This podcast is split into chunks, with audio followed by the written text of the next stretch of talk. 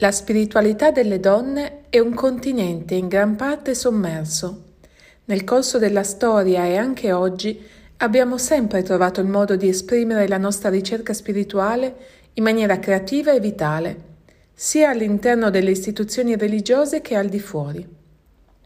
Io sono Paola Lazzarini Orru e in questi dialoghi con donne pensanti e oranti provo ad esplorare quali strade trovano oggi le donne per vivere da protagoniste la propria vita spirituale.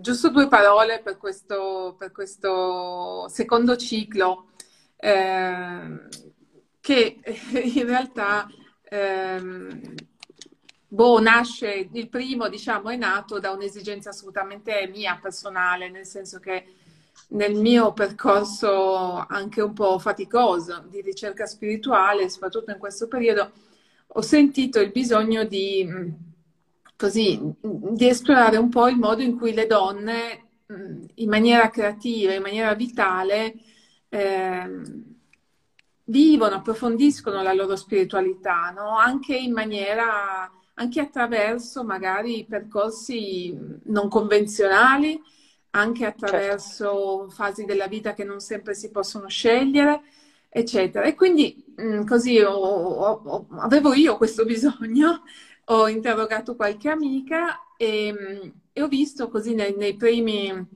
nel, nel, primo ciclo diciamo, che abbiamo fatto qualche mese fa, ho visto la ricchezza e mi sono resa conto che, ecco, che non era utile soltanto a me, e, ehm, e, quindi così da questo un po' il desiderio di, di andare avanti, il desiderio così che, di creare un piccolo spazio, per, piccolissimo, ecco quel poco che potevo, però perché ci si potesse raccontare in questi termini. Ecco. E quindi per questo ti ho coinvolta, sarà la, il mio primo pensiero per questo secondo ciclo, perché in realtà eri già nella, nella mia mente nel primo, però eh, poi c'erano state eh, certo. diciamo, altre, altre, cose e quindi niente, quindi grazie di cuore di essere qui. Grazie e, a te, grazie a tutte voi, a tutti voi. Ti presento un pochino, eh, se riesco, poi tanto parlerai meglio tu. Eh, Emilia Palladino è laureata in eh, fisica, anzi in cosmologia, eh, però poi a un certo punto, poi chiederemo meglio, eh, ha cambiato strada e ehm, si è laureata e poi dottorata in scienze sociali e adesso insegna genere, famiglia e politiche pubbliche presso la Gregoriana, quindi un'università, un'università esatto. cattolica. E, e, oltre a questo è una mamma, sì. moglie mamma, sì. eh, con un passato molto attivo nell'associazionismo e è un, come dire, un presente che è molto, per quello che, che posso capire, molto eh, impegnato nel versante soprattutto della ricerca, anche dell'insegnamento sicuramente. Eh, ma anche della ricerca, con uno sguardo che, che, viene anche dal fatto che tu hai degli allievi veramente un po' da tutto il mondo e quindi eh, che, che, sicuramente ti ha... Insomma, anche questo va a, a influire sul tuo... Assolutamente. sul tuo modo di vedere le cose. Sì. Ecco, prima di farti la prima domanda ti leggo una frase che ho trovato in questi giorni pensando al nostro incontro che spero che ti piaccia, di Harry De Luca, eh, che dice i nostri antenati sono andati a caccia d'immenso, così ingravidavano la vita. Perciò l'astronomia è stata la prima scienza delle civiltà. La notte fu esplorata più del giorno perché era tanto più vasta. Il pensiero ha forzato i segreti, scippato conoscenze per allargare il campo della poca vita. Sbirciare l'infinito fa aumentare lo spazio, il respiro la testa di chi lo sta a osservare. Mi ha fatto pensare a te, spero che Bellissimo. ti piaccia. È bello, è vero. Poi è vero, effettivamente queste, questo richiamo fra il pensiero e la ricerca dell'infinito mi, mi risuona dentro, insomma, è, è, effettivamente sì, è, veramente così, almeno per me è stato ed è così.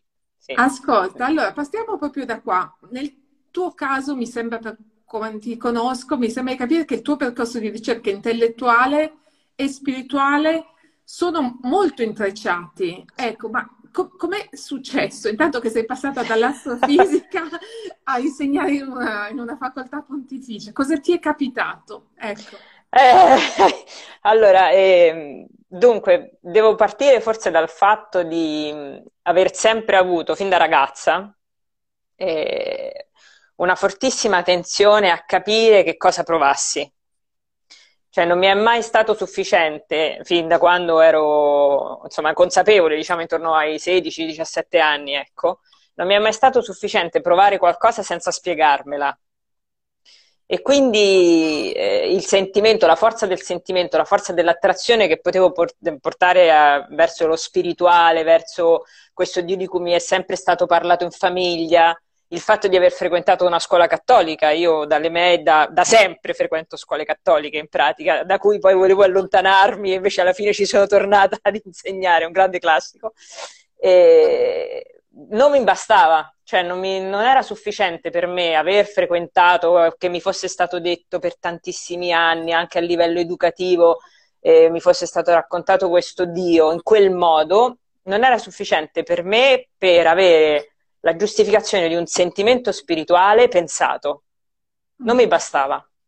Io mi volevo innamorare di Dio, non volevo che mi venisse raccontato da qualcun altro che l'aveva vissuto o comunque che eh, dovevano andare così le cose o che era secondo tradizione, secondo cultura, secondo l'impostazione, che ne so, della famiglia che avevo e che ho tuttora, insomma, la mia famiglia d'origine. Io volevo, volevo viverlo, volevo starci, io volevo, volevo che per me Dio fosse davvero quello che si diceva, cioè Gesù una persona che si incontra e che quindi dovesse anche affrontare la parte pensata della mia vita. Io non potevo solo, doveva essere sempre quanto più possibile integrato del resto l'integrazione delle mie parti, quindi il corpo, il pensiero, il sentimento, gli affetti, l'emotività, è sempre stato un obiettivo che io ho avuto per, per, tutti, per tutto il mio percorso. Quando mi sono messa a studiare fisica, è stato innanzitutto perché io ho visto un cielo di notte, quindi per questo mi colpisce la citazione che mi hai, mi hai detto, mi hai raccontato. E mi ricordo benissimo quel momento, ero piccolina, avevo forse 10-12 anni e ho pensato che avrei studiato quello da grande. Quindi è una cosa che mi porto dentro da sempre. Poi ho affrontato questi studi spaventosi, nel senso che sono estremamente Tosti. complessi. Sì, sono complessi perché sono molto meno romantici di come si possa pensare. Cioè, quando poi si, la cosmologia, per esempio, l'esame di cosmologia è un insieme mm, di, di, conti che non finiscono mai, sono lavagnate di matrici, di, di, di, equazioni, non ha niente di romantico, bisogna uscire da lì per vedere il romanticismo della, diciamo, dell'astrofisica, della cosmologia.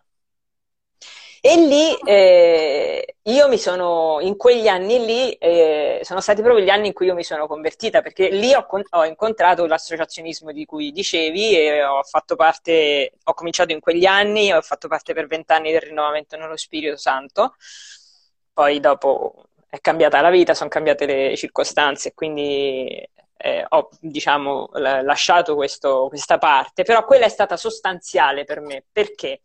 nel momento in cui stavo studiando, studiavo fisica, quindi eh, sviluppavo al massimo tutta la capacità intellettuale possibile, perché i, solo i conti e cercare dimostrazioni di tutto questo per me era anche complicato, devo dire. ero travolta nello stesso identico momento, negli stessi identici anni, ero travolta da una passione per Cristo che mi mi lasciava attonita per la bellezza di quello che avevo incontrato, che non mi era passato con eh, la famiglia, con le tradizioni, con le scuole, mi era passato invece con questa esperienza, diciamo, carismatica che, fa- che facevo sul campo, ma anche proprio con delle esperienze mie personali di relazione con la preghiera, con eh, la parola di Dio, con eh, l'esperienza concreta di questo, di questo, Gesù che tu puoi frequentare letteralmente. A me questa cosa mi travolgeva, mi travolgeva. E eh, dovevo riuscire a integrarla con, con il mio modo di pensare, con il mio modo di ragionare, con questa fortissima scientificità. certo. che io ancora mi porto dietro. E mi ricordo che avevo colleghi con i quali tentavo di parlare di queste cose, i più vicini, quelli con cui ho studiato di più, diciamo così, anche colleghe, che facevano invece una fatica terribile a, a seguire, diciamo, sì, ma anche a seguire quello che io pensavo di, di dire sull'argomento. Quindi alla fine in alcuni casi si litigava proprio ferocemente perché eh, studiando la cosmologia, eh, cioè l'inizio dell'universo, dandogli un aspetto teorico che funzionasse, che giustificasse anche delle, dei ritrovamenti dal punto di vista, come si può dire, sperimentale, di questo Dio non ce n'era bisogno, non ce n'è bisogno. La cosmologia non ci pensa proprio, non gli interessa ed è giusto che sia così, secondo me è sacrosanto che sia così, perché anche dal punto di vista metodologico non potrebbe essere diversamente, proprio come tipo di ricerca intellettuale. E quindi se la prendevano con me, perché mi dicevano che il fatto di credere per me era, inficiava la mia capacità intellettuale nell'andare a vedere, nell'andare a cercare, nell'andare a capire, come se io avessi un muro mm-hmm. fatto di spiritualità che mi impediva di andare oltre per me questa cosa è inaccettabile perché chiaramente i piani erano differenti. E mi ricordo in particolare un mio collega, un mio caro amico tra l'altro, allora, con cui finivamo a litigare perché lui non capiva me, io non capivo lui e non riuscivamo a trovare un termine dialogico che ci unisse, ma eh, rimaneva però questa, questo desiderio forte di dare una giustificazione e non mi bastava, devo essere sincera, quello che per esempio dice Zichichi, no? Mm. Che dice che il, Dio è creatore e quindi mm. lo studio della fisica o lo studio della cosmologia è uno studio della creazione di Dio. No, non, non mi bastava perché per me è sempre stata una cosa molto più intima, molto più personale. Relazionale. Erano, era relazionale, l'incontro di due persone, io e Gesù. Adesso sembrò pazzo, però era realmente così.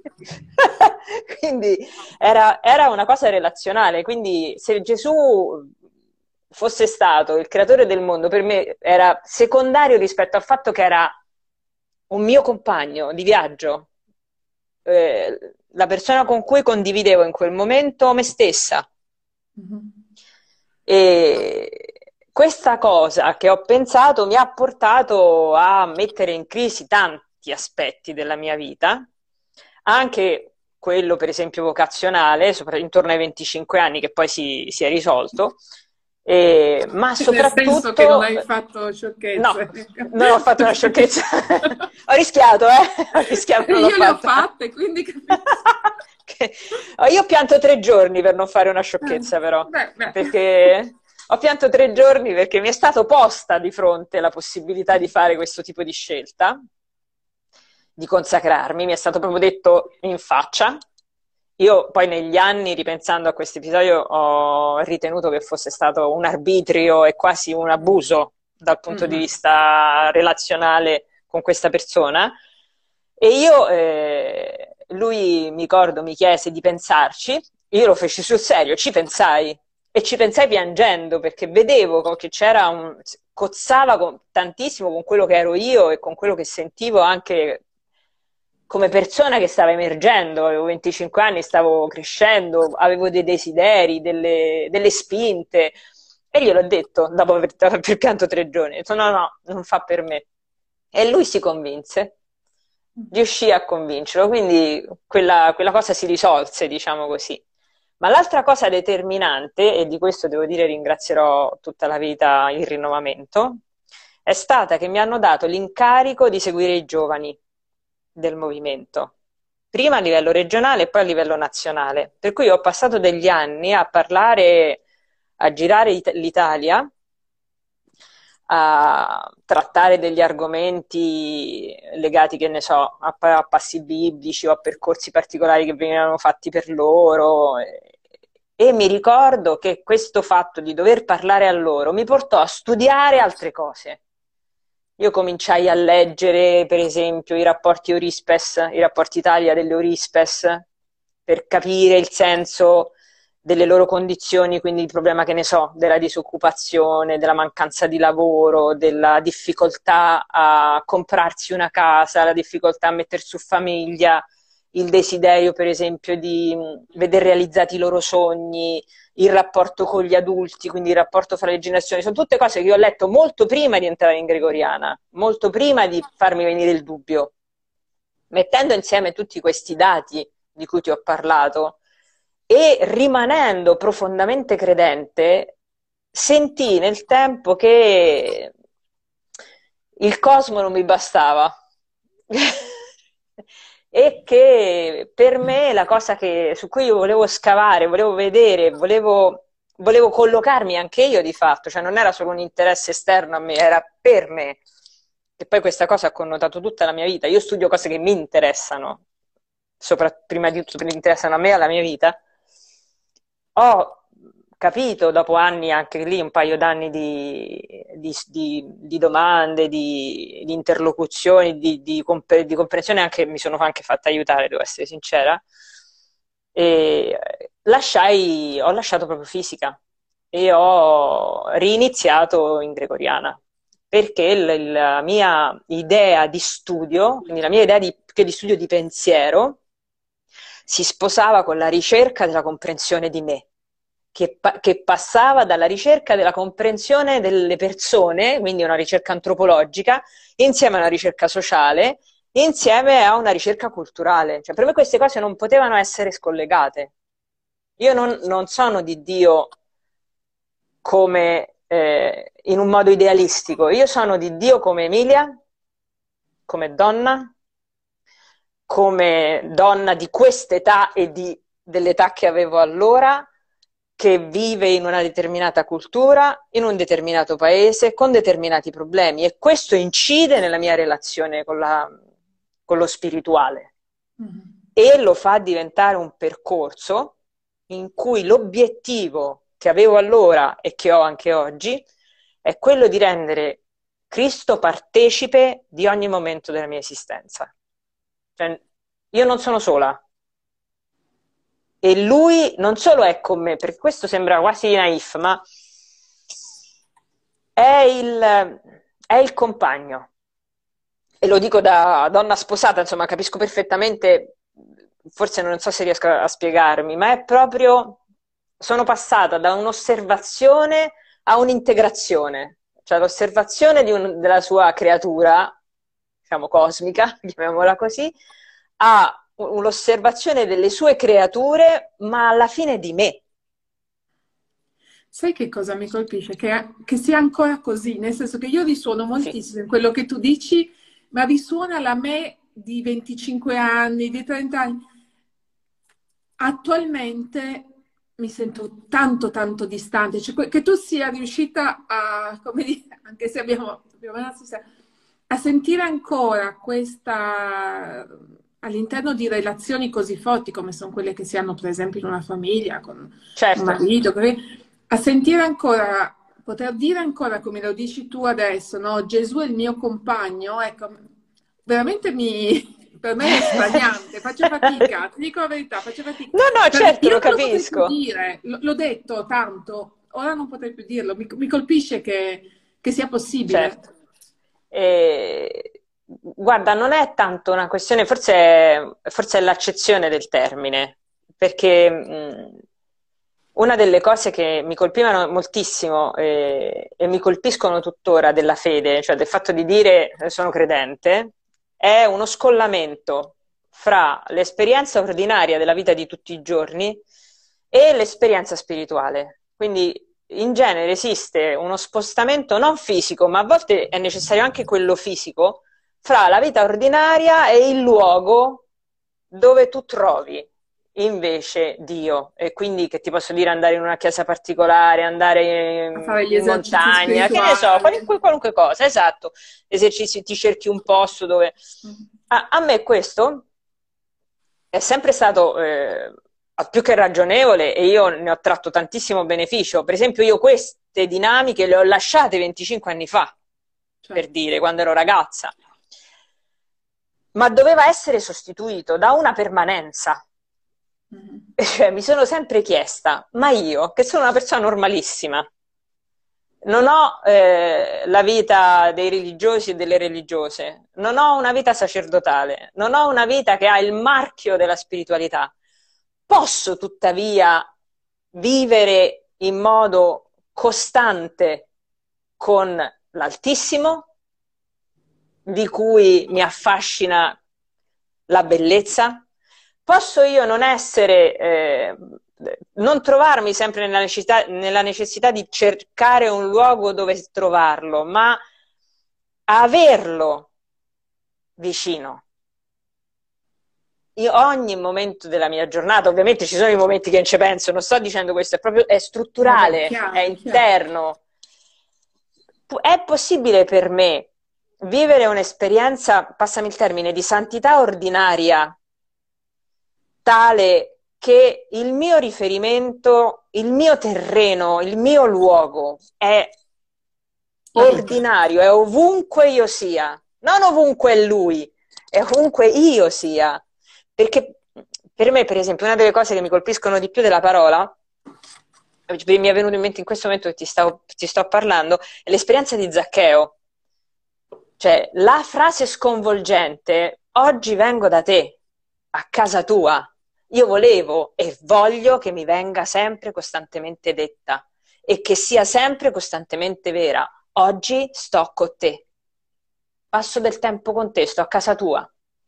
E per me questo è il centro della mia vita di fede ed è un centro non sentito, perché io ormai emotivamente devo dire è passata necessariamente certo, ed è certo, giusto certo, che sia così, è giusto, ma è pensata, è voluta. E quando mi accorgo che la situazione della vita a volte porta anche, mi porta non a non pensarci, perché non è tanto questo, proprio a entrare in routine, no? In routine anche frettolose, oppure non, non solo frettolose, proprio importanti, cioè dove c'hai dei problemi a cui devi pensare, seri, mi accorgo certe volte che alla fine a me, ed è una delle frasi che dico più spesso, lo dico per esempio anche a Filippo, mio marito, che a me mi manca Gesù. E lo dico spesso, perché mi accorgo che questa ordinarietà ogni tanto la perdo e quindi la devo recuperare in qualche modo. E il modo non è quello di fare chissà cosa, ma di ricominciare da dove sono partita, cioè dalla conversione che ho avuto quando avevo vent'anni. Quello, quello è, l'amore, il mio primo amore, diciamo così. Però concretamente, qual è la tua pratica? Cioè, hai delle, non lo so, dei momenti nella giornata, nel, non lo so, che riesci a ricavarti o, o non lo so, qualcuno diceva camminare in montagna, cioè, non lo so, anche nella normalità mentre vado in autobus o... Allora, guarda, io questa domanda la capisco, perché però eh, devo essere sincera, siccome si porta dietro un senso di colpa che non eh, mai domo, no. No, no, no, no, parlo di me, parlo di me, come se io, no, no, parlo di me, cioè il fatto di non avere, che ti posso dire, di non riuscire a trovare spazi mi fa pensare, oddio, non ho trovato spazi, ma questo ti parlo sempre degli inizi della mia vita di fede, quindi io ho abbandonato completamente questa cosa, cioè io ho abbandonato tutti i pensieri che mi portano a, a credere che sia io che debba fare qualcosa e me- ho mantenuto invece stretti quei pensieri che riconoscono l'amore dell'altro. Quindi le mie pratiche sono di questo genere. Io per esempio ascolto musica, ascolto sì, un determinato sì, tipo di musica. eh sì, sì, hai ragione Paola. Sì. Oppure ho dei canti particolari che conosco che um, ti sembrerà anche sciocco, cioè un canto, un canto, è una canzone in realtà, una, della colonna sonora di, del film Giuseppe il Re dei Sogni, che l'hanno visto le nostre figlie. Sì, sì. Ed è il momento in cui, eh, la canzone è del momento in cui Giuseppe è in prigione e fa crescere l'albero. E io quella, per esempio, ci sono dei momenti che la vado a cercare, perché per me è un'occasione di preghiera. Un'altra cosa che per me è importantissima è la messa, ma non la messa domenicale, attenzione, eh, e qui forse sono, rischio un po', perché non sempre riesco. non sempre riusciamo, noi abbiamo anche delle vite molto complesse, abitiamo fuori, non, non siamo mai, non siamo in una città per dire, siamo sempre fuori in campagna, lontano da tutto e da tutti. Però riuscire ad andare a messa è una cosa anche durante la settimana, è una cosa che mi fa recuperare questo senso di intimità che magari posso perdere, come inevitabilmente può accadere. Quindi sono, non sono pratiche costanti, sono estemporanee, dipendono da un bisogno che è mio. Sì, Ma non sono... Quando, quando, ti chiedevo, io pensavo più al punto, non so, il contatto con la natura. Per me, quando porto a spasso il mio cane al mattino, quando è ancora un po' certo. buio, nel parco davanti a casa, per me quella è la mia, se devo dire, è la mia pratica, perché è il momento sì, in cui sì. sono sola, in cui i pensieri possono sì, andare più lentamente, eccetera. Quindi in quello senso, ma non perché poi bisogna, non, non so come dire, eh, ispirarsi alle pratiche altrui, ma perché ne, nell'amore, nella relazione c'è anche una dimensione certo. pratica, c'è un, certo. una frequentazione in qualche modo. Sì, sì, eh, per esempio anche... Di...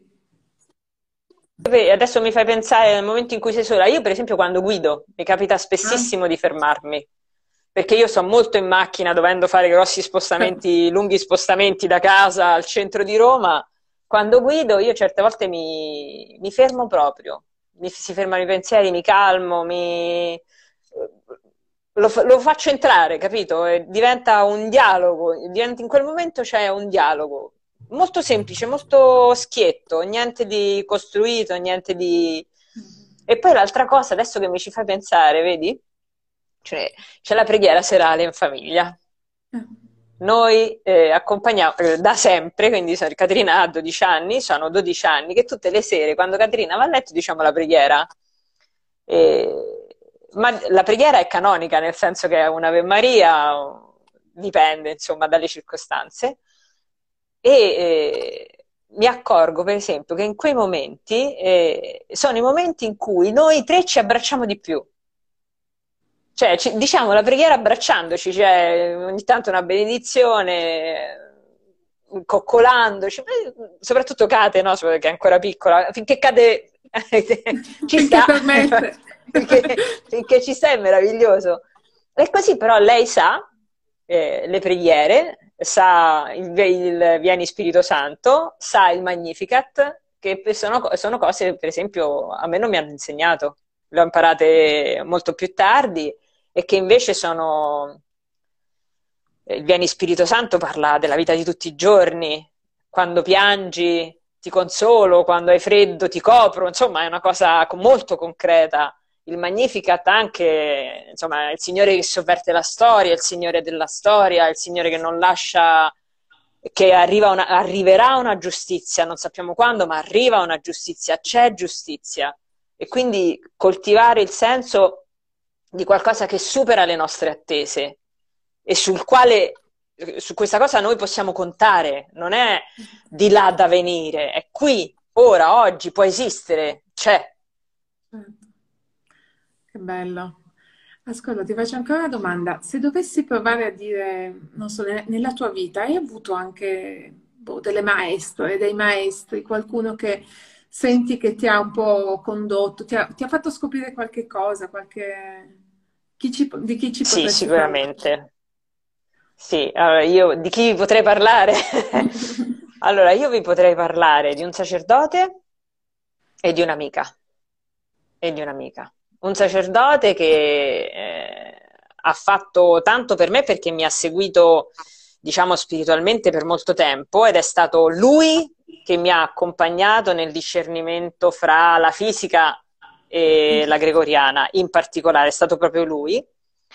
E poi lui ha fatto per mio padre, mentre stava morendo, eh, credo il regalo, gli ha fatto il regalo più grande che si potesse fare. Io lì ho capito anche delle cose importanti sul matrimonio cristiano, diciamo così, perché ha lasciato a mia madre una pisside con 15 ostie e mia madre ha comunicato a mio padre fino all'ultimo giorno della sua vita per questo gesto. Io gli sarò grata per sempre, non lo vedo più, eh, ci vediamo pochissimo, adesso non siamo più in contatto per tante ragioni, ma lui per me in questo senso è stato veramente un maestro, perché con i suoi gesti mi ha fatto vedere cosa, cosa c'è oltre, come puoi tu vivere un oltre, non solo dire c'è, ma starci.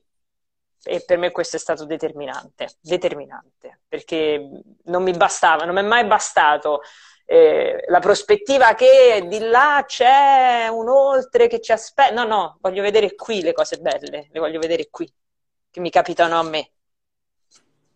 E poi questa mia amica, pianista, carissima, eh, la conosco da 30 anni, che quando io sono entrata nel gruppo, lei era fra i responsabili, diciamo così. E quindi, tra l'altro mia coetanea, poco più grande di me. E quindi mi ha, mi ha detto delle cose che per me sono state importantissime. Una in particolare me, me, la ricordo, me la ricordo tuttora, e cioè che nella Bibbia c'è la storia di ciascuno, mi disse, ma questo c'avevo ma tipo 20, 30 anni, ma forse anche meno. E detto Emilia, ma tu non ti devi preoccupare, tu devi pensare che nella Bibbia c'è la storia di tutti, anche la tua.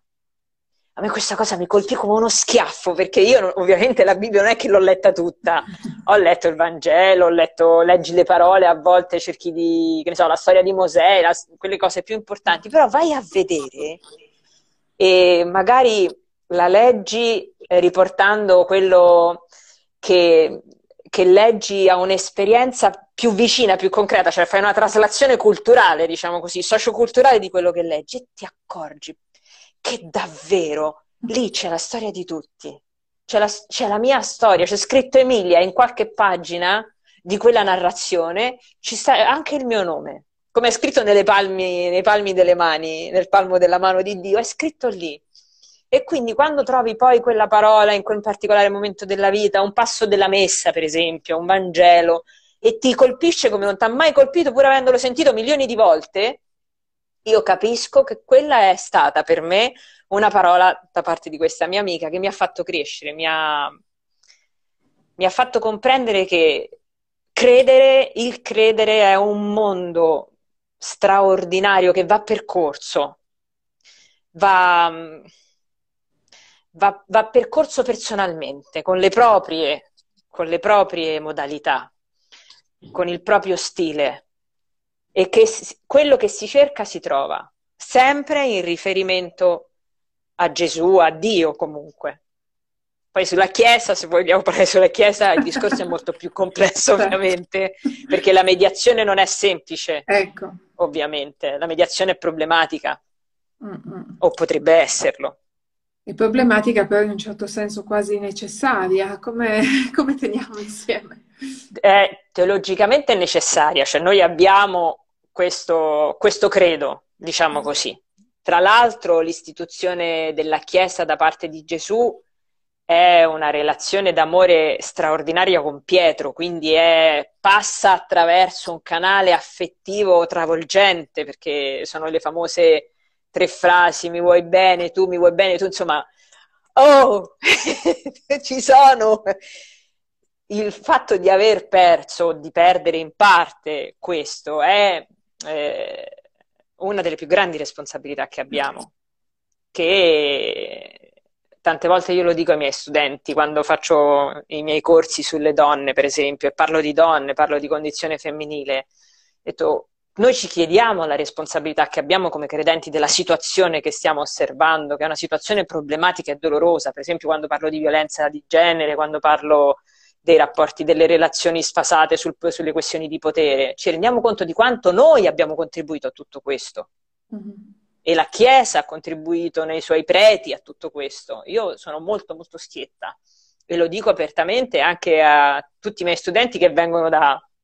Adesso ho studenti provenienti da almeno una decina di paesi, che è completamente transculturale questa, questa cosa, non dipende da, cioè non dipende, che ti posso dire, da, da, sicuramente è mediato culturalmente, ma è transculturale l'effetto, per esempio, di impostazioni ideologiche eh, che sono lontane dall'intenzione originaria, che dovremmo recuperare, un po' come da Lorenzo Milani che dice che la Chiesa è significativa per i sacramenti. È lì che noi dobbiamo stare, è lì che noi dobbiamo impegnarci tutto il resto, mi viene da dire viene dal, ma non lo dico, tutto il resto, Tutto il resto è, può essere uno strumento con cui si abusa, con cui si sottomette, con cui si toglie la verità, non la si fa vedere, con cui si fa tacere, con cui non si fa crescere. Ecco, su questo a me personalmente non mi avranno mai. Scusa, tu hai un osservatorio privilegiato perché tu hai a che fare con preti, giovani preti sì. Di tutto il mondo. Sinceramente, ci puoi dare speranza. Una speranza. Perché cioè, è inutile nascondere. Sì, lo capisco, hai ragione. Cioè, il problema tante volte, insomma, ce l'abbiamo in questo clero. Ecco. E tu che cosa vedi nei giovani preti, nei giovani preti che incontri? Allora, guarda, io insegno nella facoltà di scienze sociali e questo, eh, diciamo, chiude un po' la platea perché insegno prevalentemente a sacerdoti del, dei paesi in via di sviluppo, quindi africani, America Latina e a volte dell'Asia, di meno, però diciamo prevalentemente Africa e America mm-hmm. Latina. Quindi non ho gli europei, non ho gli occidentali, se non in rarissimo caso ho qualcuno dell'Europa dell'Est, che però non è comunque la stessa cosa. Quindi io non ho quelli che, crea, diciamo, quelli che hanno pensato per secoli qualcosa. Mm-hmm. E però trovo problemi anche lì in modo serio, mm-hmm. perché in Africa, per esempio, la cultura è estremamente tradizionale e in America Latina hanno il macismo. Quindi nei miei temi, quando io mm-hmm. affronto la, i miei temi con loro, li vedo che si destabilizzano tanto e io sono contentissima che loro si destabilizzano perché io tento sempre di riportare la situazione che racconto, comunque quello di cui parlo, a una questione di giustizia, che quella è transculturale, cioè è ingiusto quello che si fa alle donne o quello che le donne devono subire o il fatto, per esempio, oggi parlavamo di maternità. Mm-hmm. E quindi dicevo quanto è ingiusto costringere una donna a eh, pensare che è donna totalmente se soltanto se diventa madre di molti figli. Quanto è ingiusto questo? È certo. ingiusto per lei, ma è ingiusto anche per tutti, tutta una comunità, è ingiusto, perché la si, la, la si depotenzia di, di quello che realmente è o di quello che realmente potrebbe essere, perché la si guarda solo come qualcosa, qualcuno a cui manca qualcosa e non come qualcuno che è. Qualcuno che Qualcuno. ha valore per, perché dà vita ad altri. Di per, per sé, sé. Eh, certo, è di per sé. E questo lì, io ho trovato sempre studenti molto mh, accoglienti di quello che dico, tranne in qualche raro caso, ma sono 15 anni che insegno questi temi, quindi non me la sento di dire che per quei rari casi sono tutti così. Ma non mi confronto con quelli che fanno teologia morale, per dirti. Mm. È, ra- è, raro che accada. Mi è, mi è capitato di insegnare agli italiani, a sacerdoti italiani anche giovani eh, nel diploma di pastorale familiare. Io faccio sempre più o meno gli stessi argomenti. Il diploma di pastorale familiare in effetti è nella facoltà di teologia, lì ho incontrato diciamo i nostri. E lì è un po' più complicato. Mi sembra quando, quando, quando faccio lezione con loro mi sembra di, di, andare a un concerto. Sai quando esci dai concerti che sei fradice di sudore, sfinita la sacca, uguale. Un'ora e mezza di lezione con loro a striscio praticamente, Immagino. perché è complicato, eh, che loro ribattono sull'ideologico, io invece li riporto sulla realtà. Quindi sull'ideologico, sulla realtà io, sull'ideologico, sulla realtà, alla fine io tendo sempre a voler vincere, ovviamente, nel senso che comunque sono la docente. Anche perché non ve la faccio passare, però è complicato. Per alcuni niente, per mm. altri si riesce a parlarne, mm. almeno si riesce ad avere un dialogo.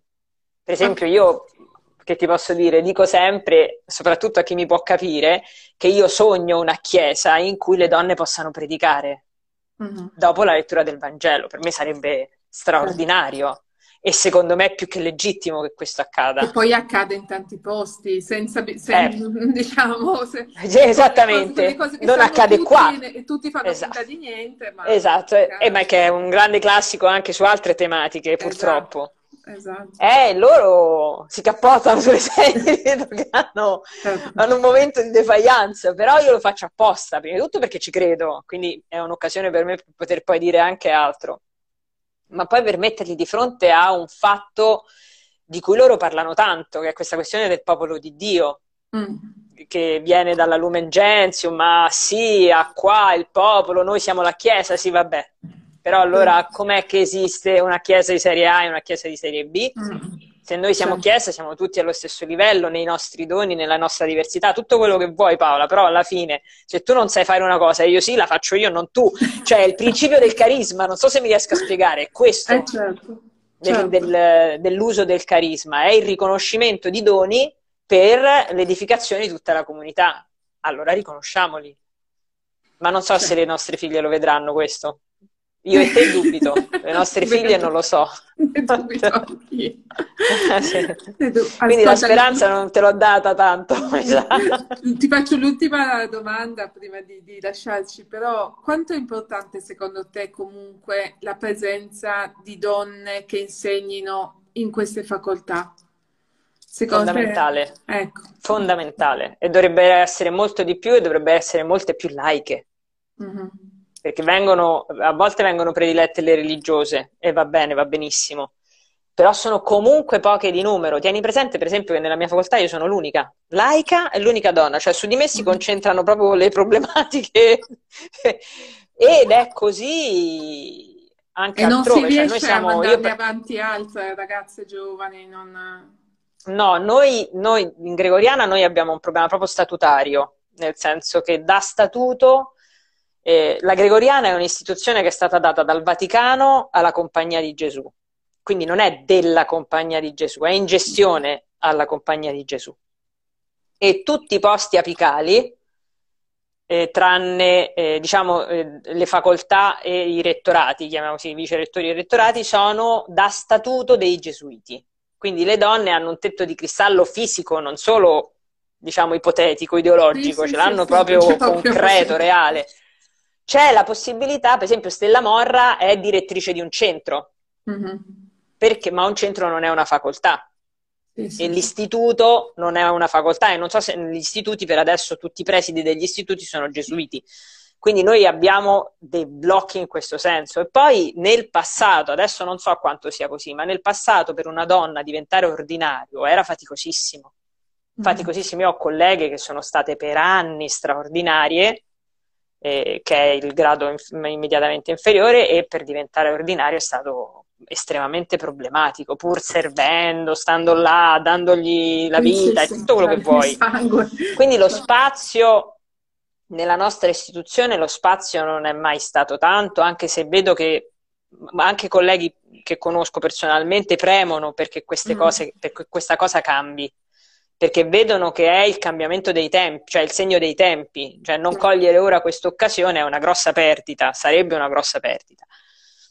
Quello che mi preoccupa invece di più eh, rispetto a questo tentativo che si può fare, che viene fatto, che ne so, una, per esempio da una comunità universitaria, quello che mi preoccupa di più è quello che tu stessa, tra l'altro, hai denunciato una volta, e cioè che alla fine sono sempre quelle tre che hanno tutti gli incarichi e quindi non si apra ha una conoscenza Beh. vera delle persone, reale. Questo mi preoccupa di più, cioè non mi preoccupa eh, il fatto che non ci siano donne, mi preoccupa il fatto che siano sempre quelle. Mi preoccupa di più di, del precedente, perché sul precedente si può lottare. Su mm-hmm. questo che fai? È sempre, è sempre pronta il fatto di dire, però ci sono. Ci sono, eh, però, certo. eh, però se, se, se, io, mamma e te tu, come si direbbe, eh, certo. no? Cioè, e questo devo dire mi preoccupa di più, perché questo mi sembra un, orient- un orientare eh, la possibilità facendola diventare qualcosa che ti fa meno paura, perché mm. la controlli di più. Sì, sì. È uno strumento, e, e alla non, fine è uno strumento. Quelle donne diventano uno dire, strumento per mantenere e non mi piace. Mm. Sì, non mi piace, anche se sono sicura che poi alcune di loro sicuramente troveranno i propri spazi, perché per esempio a me questo è capitato, cioè nella mia solitudine ai servizi io potevo fare quello che volevo mm. e facevo effettivamente quello che volevo. Però non è la stessa cosa, cioè comunque tu hai all'interno, non hai una comunità che fa discernimento, che cresce, che, che sviluppa nuove possibilità, che è creativa, hai una, sopporti una situazione sì, sì, che sì. Dà, dà, frutto, ma di fatto la sopporti. E non, che chi nutre? Nutre solo all'esterno, ma all'interno? È quello che mi dispiace. Certo. Bene, come direbbe Don Milani, già citato, dopo averli così graziosamente consolati, no. teniamo, teniamo, duro, tu tieni duro, sei il nostro, certamente. Dire, sei, sei, il nostro agente a Lavana. Eh, sì. Eh, no, davvero. Eh, così c'è stato anche qualche commento, magari te li, te li leggo. Cioè, sì, come eh, vuoi. Come fa una donna ad accettare di stare nella Chiesa Cattolica che nega un sacramento alle donne? E poi anche Elisabetta che dice il livello di omiletica dei preti italiani è così basso che ci vuole davvero poco per essere migliori della media. ha ragione. Ha eh, ragione. Sì, beh, diciamo che sulla fatica di restare nella Chiesa Cattolica sarebbe da aprire un altro cosa magari. Sì, quello è, sono altri tre quarti d'ora di chiacchiera. Eh, esatto. sì, assolutamente. magari certo. ci prenderemo un altro momento, però intanto è bello sapere che c'è qualcuno che, che riesce a restare, a restare così come fai tu, con, con sincerità nel servizio, nel, sì. nell'amore. E, e così, con, però con due piedi su questa terra, come direbbe Boneffer. Sì, assolutamente, sì, questo sì, assolutamente. Io poi non, non voglio eh, lasciar passare il fatto che per me quello che conta è la vicinanza con Dio, la vicinanza con Cristo. Quello, da quello parte tutto il resto, altrimenti per me sarebbe insopportabile. Certo. Davvero lo dico, sarebbe insopportabile. Emilia, grazie infinite, grazie davvero. Grazie a te Paola, veramente grazie, grazie a tutti, grazie a tutte voi, buona serata. Buona grazie. serata, il video rimane grazie. per chi lo vuole rivedere e grazie di cuore. Ci vediamo okay. di nuovo. ok, ciao, ciao, ciao.